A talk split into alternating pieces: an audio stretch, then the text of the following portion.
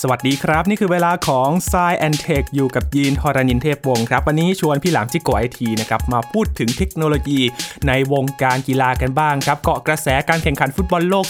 2022 ที่กาตาร์เป็นเจ้าภาพนะครับ มีเกมสำคัญครับที่เราได้เห็นความสามารถของเทคโนโลยีมาช่วยตัดสินนะครับ ก็คือเกมที่ญี่ปุ่นพบกับสเปนในรอบแบ่งกลุ่มนั่นเองนะครับ ซึ่งเทคโนโลยีมาช่วยทำให้ญี่ปุ่นนั้นนำชัยคว้า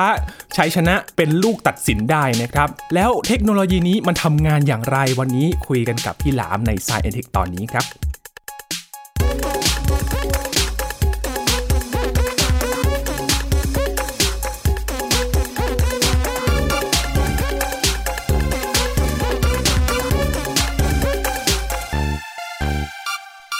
ช่วงนี้จะคึกคักกันหน่อยนะครับสำหรับคอบอลที่อาจจะต้องนอนดึกแล้วก็โตรุ่งตื่นมาทำงานกันนะครับ เพราะว่าการแข่งขันฟุตบอลเนี่ยมีรอบประมาณ4ี่ทุ่มแล้วก็ตีสองกันใช่ไหมครับ การแข่งขันฟุตบอลโลก 2022 ที่กาตาร์เป็นเจ้าภาพนะครับ ตอนนี้กำลังคึกคักขับเคี่ยวกันอย่างดุเดือดเลยนะครับสำหรับทีมชาติต่างๆ ที่เขาพยายามจะคว้าชัยในการคว้าถ้วยฟุตบอลโลกในครั้งนี้ให้ได้นะครับ วันนี้ครับยีนหยิบเกมสำคัญที่ ชาวเอเชียนะครับที่เชียร์ทีมญี่ปุ่นซามูไรบลูนะครับไปดูแล้วก็ไปลุ้นเหลือเกินนะครับ เกมหนึ่งที่เขาไปเจอกับสเปนครับ แล้วก็ชนะไปด้วยสกอร์ 2 ต่อ 1 แล้วมีลูกหนึ่งที่ถึงขั้นต้องใช้เทคโนโลยีนะครับ มาช่วยดูว่าลูกนี้เนี่ย ญี่ปุ่นได้คว้าชัยหรือไม่ และ VAR ก็ทำให้ ตัดสินว่าญี่ปุ่นนั้นทำประตูได้เอาชนะสเปนไปด้วยสกอร์ 2 ต่อ 1 แล้วก็คว้าแชมป์กลุ่ม E ผ่านเข้ารอบไปนะครับ 16 ทีมสุดท้ายด้วย แล้วก็ไปพบกับโครเอเชียในนัดต่อมานั่นเอง วันนี้ครับจะมาดูการทำงานว่าไอ้ลูกตัวนี้เนี่ยที่ทำให้ญี่ปุ่นคว้าใช้ได้เนี่ยเทคโนโลยีมาช่วยตัดสินอย่างไรบ้างนะครับ วันนี้อยู่กับพี่หลามที่รักมุลปรีชา หรือว่าพี่หลามจิโกไอทีแล้วครับ สวัสดีครับพี่หลามครับ สวัสดีครับคุณยีนสวัสดีครับคุณผู้ฟังครับ พี่หลามได้โต้รุ่งกับเขาไหมครับ ไม่ค่อยได้ดูคู่ดึกครับดูสี่ทุ่มได้ครับ อ่ารอบนี้สองรอบแล้วครับถ้าที่สองนี่อาจจะไม่ไหว ไม่ไหว คู่ดึกอย่างนี้นอนไม่ไหวแล้วครับ วันนี้ครับมาคุยกันเรื่องเกมที่เรียกได้ว่าชี้ชะตาญี่ปุ่นเลยนะครับ พี่หลามแล้วก็มีภาพที่ ชาวอินเทอร์เน็ตเนี่ยช่วยกันตัดสินว่าลูกนี้เนี่ยญี่ปุ่นควรจะคว้าชัยหรือไม่ถึงขั้นตีเส้นตีตารางแบบโอ้โห ชี้เลยนะครับว่ามันมีเซี่ยวหนึ่งของลูกบอลเนี่ยที่มันยังอยู่ในกรอบของสนามอยู่ แล้วก็ทำให้ได้ประตูนี้ไปนะครับ ที่นี้ครับพี่หลาม เทคโนโลยีที่มาใช้นั่นก็คือ VAR นะครับ แล้วก็เขาเรียกว่าเทคโนโลยีโกไลเขาตีเส้นกริดมา แล้วก็ตีชัดเจนนะครับ พี่หลามแบ่งลูกมาแล้วก็ดูว่ามันยังมีเสี้ยวหนึ่งของฟุตบอลเนี่ยที่มันอยู่ในเส้นอยู่ทำให้มันไม่ออกนอกสนามไป มันทำงานยังไงครับ มันถึงตัดสินให้ลูกนี้เนี่ยคว้าชัยไปได้ครับพี่หลามก็เหมือนกับที่คุณยีนเล่าให้ผมฟังเนาะว่าไปหาข้อมูลมาแล้วไอ้เทคโนโลยี goal-line เนี่ย ผลิตโดยบริษัทที่เราคุ้นเคยมาก ๆ นะครับ นั่นก็คือบริษัท Sony Corporation ครับโซนี่เนี่ย คิดค้นเทคโนโลยีที่เรียกว่า Hawk-Eye เจ้าตัว Hawk-Eye ตัวนี้เนี่ยมันเป็นเทคโนโลยีในการตรวจจับพวกกีฬาหลาย ๆ อย่างที่เราเคยใช้มาอย่างเช่นเทคนิค หรือว่ากีฬาหลาย ๆ อันรวมไปถึงฟุตบอลด้วยก็คือโกไลเทคโนโลยีนะครับความน่าสนใจคืออย่างกีฬาเทนนิสเนี่ย กีฬาเทนนิสเป็นกีฬาที่มีความเร็วสูงมาก นะฮะเป็นกีฬาที่เร็วที่สุดในโลกละเพราะฉะนั้นลูกเทนนิสแต่ละลูกเนี่ยวิ่งด้วยความเร็วเกือบเกือบหนึ่งร้อยกิโลเมตรต่อชั่วโมงในทุกจังหวะการที่จะพิสูจน์ว่าลูกนั้นลงเส้นหรือออกนอกเส้นอะไรเงี้ยโอ้โหมันต้องใช้เทคโนโลยีที่สูงมากครับในวงการเทนนิสเนี่ยเขาใช้สิ่งที่เรียกว่าฮอกอายเนี่ยมานานหลายปีแล้ว ครับ และเทคโนโลยีมันก็ถูกพัฒนาจนกระทั่งมันจะมีความเสถียรและมีความแน่นอนมากๆ หลักการทำงานของฮอกอายคือ ตัวเส้นที่ตีอยู่ในสนามเนี่ย เส้นตัวนั้นเนี่ย มันจะเป็นเส้นที่มีสัญญาณไฟฟ้าอยู่ด้วยครับ เหมือนกับมีวัสดุที่สามารถส่งสัญญาณไฟฟ้า พอมันเป็นสัญญาณไฟฟ้าเนี่ย มันสามารถดีเทคการรบกวนของมันได้ มันไม่ถึงจะเป็นเซนเซอร์นะครับ แต่ว่าไอสัญญาณไฟฟ้าตัวนี้เนี่ยถ้ามันถูกรบกวนหรือมันถูกบดบัง มันจะฟ้องตำแหน่งสัญญาณของมันได้เส้นจะถูกตีไว้แบบนี้แล้วมีสัญญาณไฟฟ้าวิ่งอยู่ ครับ แล้วพอเวลามีวัตถุอะไรมาบดบัง มันจะแจ้งเตือน เราจะสามารถตรวจสอบได้ว่า เอ๊ะ มันโดนบดบังอยู่หรือเปล่า นั่นหมายความว่าอะไรฮะหมายว่าถ้าลูกฟุตบอล หรือลูกเทนนิสมันข้ามเส้น จังหวะที่มันถูกบดบัง มันก็จะถูกบังตำแหน่งอยู่ แล้วพอมันเลยเส้นไปแล้วก็คือมันไม่ถูกบดบังแล้วอืมเราจะสามารถหาเสี้ยววินาทีนั้นได้ ครับ บวกกับอีกเทคโนโลยีหนึ่งก็คือกล้องที่มีความเร็วสูงมาก ๆ มีเฟรมเรทสูงมากๆ จังหวะเดียวกันเนี่ย เราจะใช้กล้องนั้นจับภาพในสนาม เสร็จแล้วเราก็จะ search หาตำแหน่ง frame ที่ลูกกำลังจะแตะหรือคาบเส้น หรือข้ามเส้นไปหรือยังพอเราเจอ frame นั้นแล้วเนี่ย เราก็สามารถมาตรวจสอบกับสัญญาณไฟฟ้าบนเส้น เพื่อเป็นการ confirm อีกทีหนึ่งได้ว่า ลูกนั้นมันข้ามหรือยังซึ่งมันใช้ได้ทั้งเทนนิสใช้ได้ทั้งกีฬาอู่หลาย ๆ อย่างนะครับวอลเลย์บอลก็ได้ ใช้ได้ทั้งฟุตบอลด้วย ฟุตบอลก็ถูกมาใช้เป็น goal-line ครับไอ้ส่วนที่เป็นโกลไลน์เทคโนโลยีเนี่ย หลายคนเข้าใจว่ามันมีเฉพาะตรงเส้นในเขตประตูเท่านั้น ซึ่งผมเองก็เข้าใจมาตลอดนะว่ามันมีแค่เส้นตรงเขตประตู อืมไม่น่าเชื่อว่ารอบนี้เนี่ย เขาจะใช้เส้นนั้นตรงเส้นที่นอกเขตประตูด้วยก็คือเส้นที่ออกนอกขอบสนามไปโอ้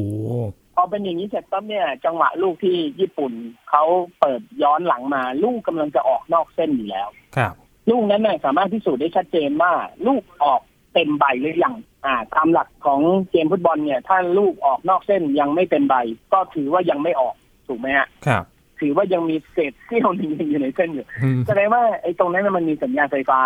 ไอ้แถบเส้นตรงนั้นมีสัญญาณไฟฟ้า แล้วก็สามารถตรวจสอบได้ว่ามันรบกวนอยู่อื มมันมีการรบกวนแสดงว่ามันยังไม่หลุดออกนอกเส้น ก็ต้องเฟรมเรทสูง ตรวจวัดเฟรมสุดท้ายว่า มีจังหวะไหนไหมที่ลูกฟุตบอลออกนอกเส้นครับผมปรากฏว่าไม่มีครับจนกระทั่งลูกบอลมันเด้งกลับไปออกจากเท้าแล้วเด้งกลับไป ลูกบอลยังอยู่ในการรบกวนของเส้นขอบสนามครับแสดงว่าลูกยังไม่ออก อืมทีนี้คนดูทั่วๆไปจะถกเถียงกันอย่างไร เราก็ไม่ทราบนะครับคนดูทั่วไปจะถกเถียงกันยังไงก็ได้ แต่เทคโนโลยีเนี่ยมันได้พิสูจน์ตัวมันเองแล้วนะครับครับ มีข้อมูลที่บอกมาครับจาก BAR ที่เป็นระบบของฟุตบอลเนี่ยที่เขาเรียกว่า Video Assistant Referee นะครับที่เขาใช้เวลา 2-3 นาทีเท่านั้นครับพี่หลามดู แล้วเขาบอกว่าบอลยังอยู่ในเส้น 1.88มิลลิเมตรครับพี่หลาม ระดับมิลลิเมตรเลยที่มันยังอยู่ในเส้นนะครับโอ้โหแบบวัดกันแบบใช่หน่วยแบบนั้นเลย เพราะว่าเส้นมันมีสัญญาณไฟฟ้าครับครับ ระดับหนึ่งมิลลิเมตรมันก็วัดได้ เพราะว่ามันยังถูกรบกวนอยู่ เพราะฉะนั้นเนี่ยวิธีการตัดสินแบบนี้ผมถือว่าเขาพัฒนามาจนมันเสถียรมากๆแล้วนะมันแน่นอนมากๆแล้วอะอืมครับแต่ก่อนที่มันจะมาใช้ในทุกๆสนามในการแข่งขันใหญ่ ๆ แบบนี้นะครับ มันก็จะมีข้อถกเถียงตรงที่ว่าระบบมันไม่เสถียรตอนนั้นเนี่ยที่มันยังอยู่ในขั้นพัฒนาเนี่ยมันเป็นเพราะอะไรครับที่ยังต้องใช้เวลาพัฒนาให้มันมีความเป็นมาตรฐานมากขึ้น คือสมัยก่อนต้องบอกนี้ครับ เทคโนโลยีในการตรวจวัดพวกนี้เนี่ย มันก็ถูกพัฒนามาตามกาลเวลาครับสมัยก่อนเราใช้วิธีแค่ใช้กล้องจับภาพในสนาม กล้องวิดีโอที่ถ่ายทอดสดกล้องที่ถ่ายเหตุการณ์ในสนาม ใช้แค่นี้เลย ซึ่งวิดีโอเนี่ย frame rate มันก็มีได้สูงสุด เอาแบบกล้อง high frame rate เลยนะ เป็นกล้องคุณภาพสูงระดับ broadcastingครับทำได้สูงสุดก็คือประมาณ 120 เฟรมต่อวินาทีอืม โดยในหนึ่งเสี้ยววินาที เราสามารถแบ่งเหตุการณ์ออกเป็น120เหตุการณ์ได้อืมสมัยนั้นถือว่าแค่นั้นก็ได้คุณภาพที่ดีมาก ๆ แล้วครับแต่ทีนี้มุมกล้องของวิดีโอหรือมุมกล้องที่จับเนี่ย บางทีมันมีเรื่องของเ e อร์สเปกทีมันมีเรื่องของทิศทาง มันมีเรื่องของตำแหน่ง ซึ่งมันยากที่จะพิสูจน์ได้ว่า ถ้าระดับมิลลิเมตร ระดับระยะทางน้อยมากๆ สั้นมาก ๆ ระดับมิลลิเมตร เนี่ย มันจะดูด้วยกล้องมุมนั้นไม่ออกมันอาจจะเป็นข้อจำกัด แล้วการที่จะดูแบบนั้นมันต้องใช้เวลาในการพินิจพิจารณานานด้วย ผมก็เลยคิดว่าเทคโนโลยีสมัยก่อนเนี่ย ไม่สามารถฟันธงได้ ก็ต้องใช้ดุลพินิจผสมเข้ามาครับพอกรรมการดูแล้วก็ให้กรรมการช่วยคิดอีกทีนึงว่า เอ๊ะ มุมแบบนี้จะออกไหม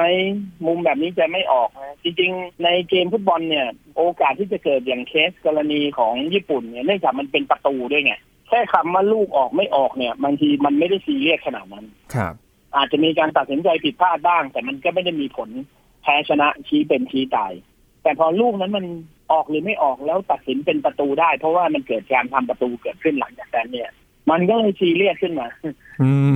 ใช่ไหมฮะ โดยเฉพาะอย่างกรณีอย่างล้ำหน้าเนี่ยการล้ำหน้าในเกมฟุตบอล อันนี้ก็โอ้โหถ้าเป็นเทคโนโลยีสมัยก่อนเขาก็ต้องใช้กล้อง เวลากล้องตั้งอยู่มุมนี้ อ่าเส้นแนวล้ำหน้ามันเกิดได้ตั้งแต่เลยเขตโทษขึ้นมาจนถึงโอ้โห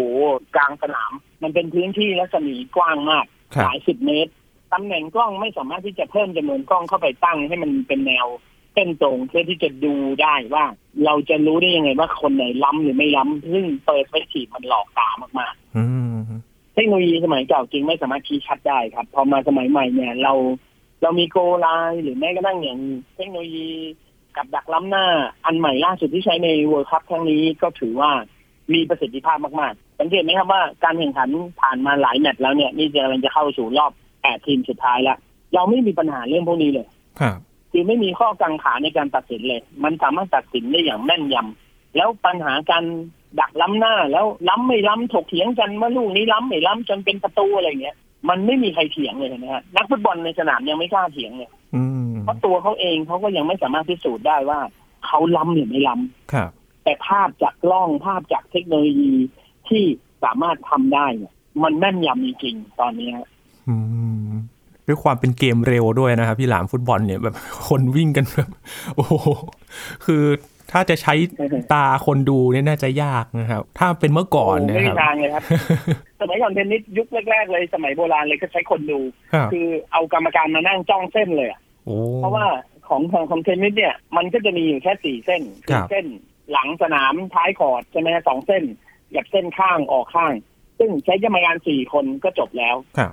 นั่งนั่งเอากล้องส่องเลยเอากล้องส่องลายเส้นเลยแล้วก็แบบว่านั่งจ้องเส้นแบบเดียวดูว่าออกไม่ออกอืมแต่สุดท้ายตาคนมันก็ยี่สิบห้าเฟรมต่อวินาทีครับครับแล้วมัน play ภาพช้าไม่ได้อืมผ่านไปแล้วผ่านไปเลยเพย์แบ็ไม่ได้มันเออมัน slow motion ไม่ได้มันผ่านการตัดสินใจด้วยการตัดสินใจแค่แวบเดียว เพราะฉะนั้นมันมันยุติธรรม ไม่มากพออืมครับนะฮะจากเมื่อก่อนที่เราจะเห็นว่ากรรมการเนี่ยไปยืนคุยกันนะฮะตอนนี้จะเป็นกรรมการวิ่งไปดูหน้าจอแทนใช่ไหมครับพี่หลามใช่ใช่ต่อจากเรื่องโกไลน์ไปเรื่องเทคโนโลยีป้องกันการล้ำหน้าเลยนะฮะได้เลยครับพี่หลามอ่าอย่าง VAR เนี่ย สมัยก่อนต้องแยกนะ VAR กับฟุตบอลโลกครั้งนี้เนี่ย ถือว่าเป็นเทคโนโลยีล้ำหน้า การดักจับล้ำหน้าที่ถูกใช้เป็นครั้งแรกในฟุตบอลโลกครั้งนี้ ก่อนหน้านี้ที่เราใช้มาเราใช้กล้องในสนาม ที่เป็นกล้องวิดีโอปกติอ๋อครัแล้บวก็ใช้กราฟิกสามมิติในการตีเส้นเพื่อครับหาเปิดสเปกทีถูกไหมครับอืมในการล้ำหน้า ซึ่งมันพิสูจน์ได้ยากมาก เพราะว่าเส้นมันตีได้บนพื้นครับ มันไม่สามารถตีเส้นบนอากาศได้ เวลาล้ำหน้ามันไม่ได้ล้ำที่ก้าวเท้าอย่างเดียว บางทีหัวเข่ายื่นล้ำออกมา บางทีตัวเอียงออกมา บางทีแขนยื่นออกมา พิสูจน์ยากมากครับๆ จากมุมที่เห็นแต่ละมุมในการตีเส้นเนี่ยพิสูจน์ยากมากๆ รอบนี้ครับเขาก็เลยมีการนำเอาเทคโนโลยีใหม่มาใช้ใน VR นะครับผมจำชื่อไม่ได้ว่าชื่อเทคโนโลยีอะไร แต่ว่าหลักการมันดีมากๆหนึ่งก็คือตัวลูกฟุตบอล ลูกฟุตบอลเนี่ยมีชิปมีเซ็นเซอร์ฝังอยู่ในลูกบอลสำหรับการแข่งขัน มีมาประมาณสองสามปีแล้วอืมแต่ชิปเนี่ยมันถูกพัฒนามาเรื่อยๆครับครับ และปีนี้ถือว่ามันสมบูรณ์มากๆ ชิปเซนเซอร์ที่อยู่ในลูกฟุตบอลเนี่ย ที่ใช้ในการแข่งขันฟุตบอลโลกครั้งนี้ มีความสามารถในการส่งพิกัดตัวเองนะครับ ส่งอัตราเร่ง ส่งแรงเฉื่อย ส่งแรงปะทะของการเตะ และการเคลื่อนที่บอกความเร็ว สามารถส่งข้อมูลทุกอย่างออกมาได้ความถี่สูงถึง 500 ครั้งต่อวินาทีโอ้ก็คือมันสามารถส่งข้อมูลได้ 500 เฮิร์ตซ์ต่อวินาทีครับ ครับพอ 500 เฮิร์ตซ์เนี่ย โอ้โห ข้อมูลมันส่งอย่างรวดเร็ว มันประมวลผลได้อย่างรวดเร็ว แล้วมันแม่นยำมากๆ เพราะเสี้ยววินาทีเนี่ยนะฮะในจังหวะที่การล้ำหน้าจะเกิด มันเกิดขึ้นจากสองจุด คือผู้เล่นฝั่งตรงข้ามจะล้ำแนวของกองหลังหรือไม่ครับสองก็คือจังหวะของผู้เล่นที่มีบอลอยู่ แล้วออกบอลออกจากเท้า จังหวะเตะบอลเนี่ยเท้าไปกระทบลูกบอลเนี่ย ก่อนที่ลูกบอลออกจากเท้าเนี่ยโอ้โหมันมี gap เวลาช่วงนั้นอยู่นะอืมถ้าเราดูด้วยวิดีโอเนี่ย เราจะไม่ละเอียดเลย เราจะผิดพลาดได้ด้วย ครับ เพราะฉะนั้นไอ้เทคโนโลยี 500 เฮิร์ตซ์ตัวเนี้ย มันทำให้เราสามารถตรวจจับได้ว่า ลูกฟุตบอลณเสี้ยววินาทีนี้กำลังถูกแรงปะทะจากเท้าอยู่ แต่มันยังไม่ออกนอกเท้า เราสามารถหาเสี้ยววินาทีที่มันออกจากเท้าจริง ๆ ได้ แล้วหยุดเหตุการณ์นั้นพอหยุดเหตุการณ์นั้นเสร็จปุ๊บเรากลับมาดูภาพของลายกองหลังครับซึ่งคราวนี้เนี่ย เป็นครั้งแรกนะครับ ที่ไม่ได้ใช้กล้องวิดีโอแล้วอืมไม่ได้ใช้กล้องวิดีโอแล้วครับ แต่ใช้เป็น motion capture แทนโอ้ใครที่เคยทำงานเกี่ยวกับเรื่องของการทำกราฟิกสามมิติ การทำ 3D animation เคยดูหนังแอนิเมชันจะรู้ดีว่าคำว่ากล้อง motion capture มันคือกล้องที่ถูกติดตั้งไว้ในสถานที่หนึ่ง แล้วคนเดินเข้าไปในนั้น มันจะสามารถตรวจจับคนออกมาเป็น เส้นแห่งการเคลื่อนไหว เป็นพิกัดแห่งการเคลื่อนไหวณจุดต่างๆของร่างกายเราครับที่เขาเรียกว่าสเกเลตันนะครับกล้องแบบนี้เนี่ย มันจะมีข้อมูลทุกอย่างนะครับ ว่าเรายืนอยู่ตรงไหนตำแหน่งที่เรายืนมันจะมีพิกัดอยู่ เพราะว่าเขาจะมีการตีเป็นกริดกำหนดพื้นที่เอาไว้ทั้งหมดว่ากล้องตัวนี้ครอบคลุมพื้นที่อะไรบ้าง พอมีวัตถุใดวัตถุหนึ่งเข้ามาอย่างเช่นมนุษย์เข้ามา มันจะสามารถบอกได้ว่า วัตถุนี้อยู่ตรงไหนพิกัดอะไร ถ้าเราจะเปรียบเทียบระหว่างวัตถุสองวัตถุ ว่าใครอยู่ในพิกัดที่สูงกว่ากันหรือลึกกว่ากัน เราสามารถตรวจวัดได้ แล้วตัวคนเนี่ย มันมีข้อต่อเยอะถูกไหมฮะครับมีหัวมีคอ มีหน้าอก มีเอว มีกระดูกก้น มีขา มีเข่า มีแขน มีมือ มีนิ้ว กล้อง motion capture ที่ถูกใช้ในฟุตบอลโลกครั้งนี้เนี่ย เวลาเขาจับภาพคนเนี่ย เขาจะสามารถจับจุดข้อต่อต่างๆ บนตัวคนได้ทั้งหมด 29 จุด โห ละเอียดขนาดนั้นเลย ไม่ว่าอวัยวะเราจะอยู่ตรงไหนของสนาม เราจะสามารถหาตำแหน่งของมันได้ครับกล้องทั้งหมดมี12ตัวครับ แบ่งออกเป็นสองฝากสนามฝากละหกตัว ยิงแล้วก็กำหนดพื้นที่ตีเป็นเกรดเอาไว้ เพราะฉะนั้นทุกสิ่งมีชีวิตหรือแม้กระทั่งลูกบอลที่เคลื่อนไหวอยู่ในสนาม เราจะมีพิกัดเป็น Big Data เลยนะครับ เป็นข้อมูลมหาศาลเลย เราไม่ได้แค่พิกัดอย่างเดียว เราได้อัตราเร่ง เราได้ความเร็ว เราได้ความเร่ง เราได้การเบรกการหยุดนิ่ง เราได้เวลา เราได้ทุกอย่างเลย ด้วยการใช้กล้อง 12 ตัวนี้กับเซ็นเซอร์ลงบนลูกบอลพอเรามีพิกัดและตำแหน่งและเวลาของทุกสิ่งในสนาม เราสามารถหาจุดที่มันเป็นจุดเริ่มต้นของการออกบอลแล้วก็ไปเทียบตำแหน่งของกองหลังกับกองหน้า ดูได้ว่าใครออกมาล้ำซึ่งกันและกัน ข้อมูลทั้งหมดนี้นะครับ เป็นข้อมูลพิกัดที่อยู่ในโปรแกรมสามมิติครับเพราะฉะนั้นเราใส่ซูเปอร์คอมพิวเตอร์เข้าไปอีกตัวหนึ่งซูเปอร์คอมพิวเตอร์สามารถเอาข้อมูลทั้งหมด แล้วมาแปลงเป็นภาพเสร็จภายในไม่กี่วินาทีได้เห็นไหมครับ มันทำลายข้อจำกัดทั้งหมดเลยว่า โอเค ความถูกต้องแม่นยำจุดที่สมควรที่จะมาตัดสินชี้วัดกันจริง ๆ พอเราได้ทั้งหมดนี้เสร็จปุ๊บเราสามารถล่างออกมาเป็นภาพสามมิติ ได้ภายในไม่กี่วินาทีทำให้การตัดสินการล้ำหน้า ในเกมฟุตบอลโลกสามารถทำได้อย่างบริสุทธิ์ยุติธรรม โดยที่กรรมการแทบไม่ต้องวิ่งมาดูเลยอืมทุกวันนี้กรรมการวิ่งมาดูจอ VR นะดูแค่จังหวะฟาวล์ดูแค่จังหวะแฮนด์บอล แต่ล้ำหน้าไม่ต้องดูแล้วครับเพราะคณะกรรมการในห้อง VR เนี่ย สามารถกำหนดทุกอย่างออกมาแล้ว render มาเป็นภาพสามมิติ แล้วพิสูจน์แล้วตัดสินได้เลย confirm ได้เลยอืม ว่าล้ำหรือไม่ล้ำโอ้แล้วคนที่จะเถียงว่าล้ำหรือไม่ล้ำเนี่ยจะเถียงไม่ได้เลยครับอืมเพราะว่าทุกอย่างเนี่ย มันเป็นข้อมูลที่มีการตรวจวัดแล้วมีผลของการวัดอย่างแท้จริงที่สุดอืมเห็นไหมฮะโอ้โหสุดยอดมากครับเราถึงไม่มีปัญหาเลยอะเรื่องการแข่งขันฟุตบอลโลกครั้งนี้ว่าเอ้ยลูกนี้ล้ำจริงหรือไม่ล้ำจริง เราไม่มีปัญหาเราเลิกเถียงกันเรื่องนี้เลยครับ โกไลน์ก็เหมือนกัน ลูกนี้เข้าเต็มใบหรือยังผ่านเข้าโกไปหรือยังโอ้โหมันดูได้ง่าย ๆ เลยดูได้สบายๆแม้กระทั่งเคสอย่างญี่ปุ่นเนี่ย ลูกนั้นออกหรือยังขาดจุดหนึ่งหนึ่งจุดแปดมิลลิเมตรยังเหลืออยู่ก็ถือว่ายังไม่ออกอ่าไม่ต้องวิ่งเข้าข้างสนามยืนรอแล้วขึ้นจอใหญ่ได้เลย ตัดสินกันเลยใช่ใช่แล้วนักฟุตบอลในสนามเนี่ยก็ ไม่ต้องดราม่าไม่ต้อง acting อีกต่อไปครับนะถ้าคุณพยายามที่จะวิ่งหนีกับดักล้ำหน้า เสร็จแล้วคุณได้ลูกแล้วคุณยิงเข้าประตูไป ถ้ากรรมการชูธงว่าล้ำหน้า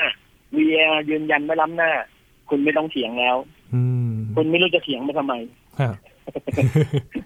เพราะมันไม่ใช่ดุลพินิจอีกต่อไปแล้ว มันไม่ใช่การตัดสินใจของใครแล้วครับแต่มันเป็นการตัดสินด้วยข้อมูลอย่างแท้จริงอืม แสดงว่าเทคโนโลยีที่มาตัวนี้เนี่ยคำว่าที่เราจะพูดกันบ่อยๆนะครับพี่หลำคำว่าค้านสายตาเนี่ย มันจะครับพูดถึงน้อยลงใช่ไหมครับ จะไม่มีการค้านสายตาอีก โอ้โหสายตานี่กลายเป็นเครื่องมือวัดที่เรียกว่าสเกลต่ำมากๆนะครับครับสเกลมีความละเอียดน้อยมาก สายตามนุษย์นี่เชื่อถือไม่ได้แล้วครับ เพราะว่าเราคุยกันด้วยข้อมูลแล้วครับตอนนี้เราไม่ได้ใช้สายตาแล้วครับภาพการแข่งขันจากในอดีตจนถึงปัจจุบันเนี่ยแหละครับพี่หลาม การที่เทคโนโลยีเข้ามาช่วยตัดสินต่างๆ เนี่ย มันจะทำให้มาตรฐานของการแข่งขันมันจะไปทางไหนครับพี่หลามมาตรฐานสูงขึ้น การแข่งขันจะบริสุทธิ์ยุติธรรมมากยิ่งขึ้น มันจะลดลดปัญหาเรื่องของการโกงการชี้เป็นชี้ตายเนาะอย่างเช่นออย่างสมัยก่อนเนี่ย เราสามารถมีเคสคดีที่แบบว่าไปจ้างกรรมการให้เอ็นเอียงมาเป่าให้ข้างนี้อะไรเงี้ยอืม ผมว่าอีกหน่อยอะในสนามเนี่ย อาจจะไม่ต้องมีกรรมการด้วยซ้ำไปในสนามฟุตบอลเนี่ยครับเพราะถ้าเรามีเทคโนโลยี motion capture เรามีกล้องเต็มสนามไปหมด เรามีคณะกรรมการ VAR นั่งอยู่ในห้อง พอมีคณะกรรมการ VAR นั่งอยู่ในห้องเนี่ย มันเกิดการทำงานจากหลายๆฝ่าย มันจะทำให้เกิดการช่อโกงได้ยากมากอืมๆพอช่อโกงไม่ได้เนี่ย โอ้โหการแข่งขันมันก็บริสุทธิ์ยุติธรรมเราก็จะดูการแข่งขันได้สนุกมากยิ่งขึ้นนะแบบมีหลายครั้งนะแหมบอลแพ้แล้วก็มานั่งบ่นกันว่าเนี่ยแพ้เพราะมีกรรมการเข้าข้างข้างโน้นให้ใบเหลืองให้อะไรเงี้ยอืมอีกหน่อยเราสามารถตัดสินอย่างนี้ได้เลยอะเราครับดูจาก VR เลยเกิดเหตุอะไรขึ้นปุ๊บเราดูจาก VR ดูเสร็จปุ๊บตัดสินว่าจะได้ใบเหลืองหรือไม่ได้ใบเหลือง นักฟุตบอลก็จะต้องเล่นด้วยความบริสุทธิ์ยุติธรรมมากยิ่งขึ้นเพราะว่าถ้าคุณเจตนาไปกลั่นแกล้งไปเหยียบเท้าใคร ดูภาพช้าแล้วมันจะรู้เลย อืมอ่าอีกหน่อยจะมีไม่มีละไอ้พวกเล่นตุกติกแท็กติก เทคนิคหลอกตากรรมการกลั่นแกล้งกันอะไรเงี้ยจะทำไม่ได้แล้วครับจากฟุตบอลโลกมันก็จะขยายไปทั้งกีฬาใหญ่ ๆ ที่มีการแข่งขันกันนะครับ มีทั้งยูฟ่านะครับการแข่งขันฟุตบอลระดับเอเชีย ระดับภูมิภาครวมถึงโอลิมปิกเอง เทคโนโลยีเหล่านี้ก็จะถูกนำมาใช้ถ้ามันได้รับการยอมรับมากขึ้นใช่ไหมครับ ใช่อย่างในบ้านเราฟุตบอลบ้านเราทุกวันนี้ก็เริ่มมี VAR แล้วนะครับครับแต่ในกระต้นทุนสูงเนี่ยมันก็ทำให้แบบว่าโอ้โหจะจัดการแข่งขันฟุตบอลทีหนึ่งก็ต้องมีเจ้าหน้าที่ VAR มีการติดตั้งกล้องมีโอ้โหมาตรฐานมันสูงขึ้น มันก็ต้นทุนสูงขึ้นอืมแต่ว่าผมว่าหลาย ๆ คนก็ยินดีที่จะพัฒนาตรงนี้ เพราะว่ามันจะทำให้เกมมันมันดียิ่งขึ้นเนี่ยครับ มันทำให้ quality of game เนี่ยมันดียิ่งขึ้นอืม คนดูก็จะดูสนุกมากยิ่งขึ้นครับไม่ต้องมานั่งด่าทอกัน โอ้คนนี้ตัดสินไม่ดีเลยอะไรอย่างเงี้ยนะฮะครับพอใช้กันแพร่หลายมากขึ้นโอกาสที่ต้นทุนตัวนี้มันจะลดลงมีความเป็นไปได้ไหมครับพี่ลาบมีอยู่แล้วครับ เป็น economy of scale เนาะคือครับถ้า อะระบบกล้องความเร็วสูง ระบบเซนเซอร์ ลูกบอลระบบ VAR ถ้าเกิดมันต้องใช้จำนวนเยอะ ๆ มีสนามฟุตบอลทั่วโลกต้องการใช้ระบบนี้ติดตั้ง ปริมาณที่ ความต้องการที่จะต้องใช้เนี่ย มันเยอะขึ้นต้นทุนมันก็จะถูกลง อืมพอต้นทุนมันถูกลง เราก็สามารถพัฒนาระบบนี้ให้มันดียิ่งขึ้นไปอีก อันนี้มันเป็นไซเคิลของการพัฒนาอยู่ครับครับถ้าพูดถึง motion capture นะครับ จับความเคลื่อนไหวของมนุษย์นะครับพี่หลามยินนึกถึงกีฬาอื่น ๆ ที่ครับต้องอาศัยความเคลื่อนไหวของร่างกาย แล้วก็การแข่งขันกีฬาแต่ละประเภทก็มีความเร็วนะครับ ในการที่จะมาจับ ถ้าใช้กรรมการคนดูเนี่ยอาจจะยาก ถ้าเราลองขยายไปกีฬาประเภทอื่นๆเนี่ยครับพี่หลาม มันจะทำให้มาตรฐานการตัดสินอย่างกีฬาอื่นๆ อย่างมวยที่เรามักจะพูดถึงการค้านสายตาบ่อยๆ หรือว่าการแข่งขันในเชิงต่อสู้ที่เราเห็นเทควันโดที่จะมีเกราะไฟฟ้าเริ่มมาใช้กันแล้วนะครับพี่หลาม มาตรฐานเหล่านี้เนี่ยมันจะช่วยทำให้การตัดสินเนี่ยมันดูยุติธรรมมากขึ้นไหมครับ ใช่ครับอย่างเทควันโดเนี่ยกีฬามันเร็วมากนะ และจังหวะปะทะเนี่ยเขาใช้วิธีนับคะแนนจากการปะทะเข้าไปที่เป้าครับเขาไม่ได้วัดความแรงในการปะทะว่าโดนเป้าแล้วเจ็บไหมอะไรเงี้ยคือขอให้โดนเป้าก็ได้คะแนนแล้ว เพราะฉะนั้นอย่างเป้าที่มีระบบไฟฟ้าสามารถดีเทคการปะทะได้ หรืออย่างมวยเนี่ย ถ้าเป็นมวยสากลระดับอาชีพ ผมว่ายังไปไม่ถึงครับแต่ถ้าเป็นมวยอย่างโอลิมปิก มวยโอลิมปิกเนี่ยเขาตัดสินกันที่ว่าอ้าวคุณต่อยโดนหรือไม่โดนใช่ไหมฮะอืม หมัดนี้ชกเข้าหลังหมัด ไม่ใช่หมัดทุบ ไม่ใช่หมัดเอ่อเข้าเข้าในตำแหน่งที่ถูกต้องนะฮะ ผมไม่รู้ว่าภาษามวยเขาเรียกว่าอะไรหมัดนี้เข้าเข้าหน้าอกก็ถือว่าเป็นหนึ่งคะแนนหมัดนี้เข้านี่หลักลักษณะอย่างนี้ motion capture ช่วยได้อืมชกกันไปก่อนเลยก็ยังได้นะชกไปแล้วก็ค่อยๆขึ้นคะแนนตามหลัง ซึ่งระบบ AI ระบบซูเปอร์คอมพิวเตอร์ มันสามารถเก็บข้อมูลเหล่านี้ไว้ แล้วก็ประมวลผลตามหลัง คะแนนมันอาจจะไม่ขึ้นทันทีในยุคแรกๆผมว่าอาจจะได้สักประมาณสี่ห้าวิแล้วค่อยคะแนนตามมา หรือจังหวะชกกันรัวๆเนี่ยรัวรัวหมัดใส่กันเนี่ยตึ้งตึ้งตึ้งตึ้งหลังจากนั้นนับหนึ่งสองสามคะแนนค่อยตามมา ยุคแรกๆอาจจะเป็นอย่างนั้นครับหรือเทควันโดเนี่ยมันก็จะมีจังหวะ footwork อยู่แล้ว การบุกเข้าทำแต่ละครั้งเนี่ยโป๊ะป้าโป๊ะป้ากระโดดตีกันตึ้งถอยอะถอยฉากออกมา นับหนึ่งสองสามคะแนนขึ้น ผมว่าแบบนี้ในช่วงแรกๆ ก็ถือว่าดีกว่าเดิม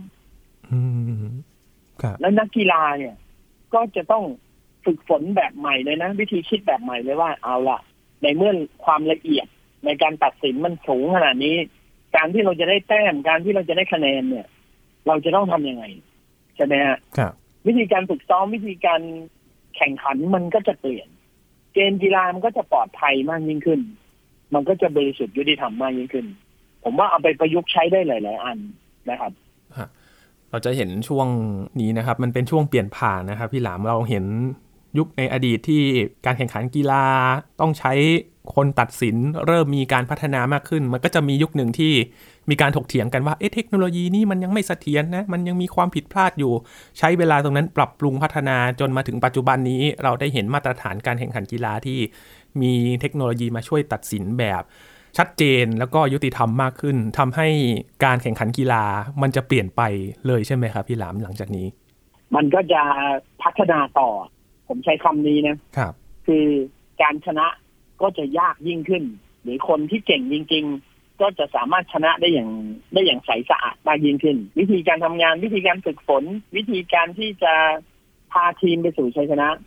มันก็ต้องมีหลักการมากยิ่งขึ้นผมว่าเทคโนโลยีตัวเดียวเนี่ย มันจะพาให้ อย่างอื่นพัฒนาไปหมดเลย อืมครับใช่ไหมฮะ ซึ่งวิธีเนี้ยดี มันคือการ develop เพื่อไปสู่อนาคตอย่างแท้จริง ครับ ในอนาคตเราอาจจะเตะฟุตบอลกันโดยที่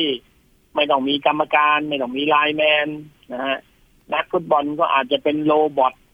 ไม่ต้องมีนักฟุตบอลจริงอะไรเงี้ยโอ้ยเป็นไปได้หมดครับ สนุกในอนาคตเนี่ยครับนะฮะเหมือนหนังไซไฟเลยล่ะอืม นอกจากเราจะว้าวเรื่องทักษะการแข่งขันของนักกีฬาแล้วนะครับ ตอนนี้เราจะว้าวกับเทคโนโลยีที่นำมาใช้กันมากขึ้นด้วยนะครับทำให้การแข่งขันของเราเนี่ยที่เราติดตามกันมาแต่ละแมชเนี่ยมีความสนุกไปอีกรูปแบบหนึ่งนะครับ วันนี้ขอบคุณพี่หลามาก ๆ เลยครับ ขอบคุณครับครับ ช่วงนี้ฟุตบอลโลกนะครับ ขอให้เชียร์กีฬากันอย่างสนุกสนาน แล้วก็พักผ่อนกันอย่างเพียงพอกันด้วยนะครับ เนื่องจากว่ากีฬาแต่ละนัดก็ค่อนข้างจะดึกทีเดียวเลยนะครับ นี่คือ s ายแอนเทคครับ คุณผู้ฟังติดตามรายการของเราก็ได้ที่ www.thaipbspodcast.com ครับ รวมถึงพอดแคสต์ช่องทางต่างๆ ที่คุณกำลังรับฟังเราอยู่ครับ อัปเดตเรื่องวิทยาศาสตร์เทคโนโลยี และนวัตกรรมกับเราได้ที่นี่ทุกที่ทุกเวลากับไทย PBS Podcast นะครับ ช่วงนี้ยีนทอรานินเทพวงศ์พร้อมกับพี่หลามจิโกไอทีลาไปก่อนนะครับ สวัสดีครับ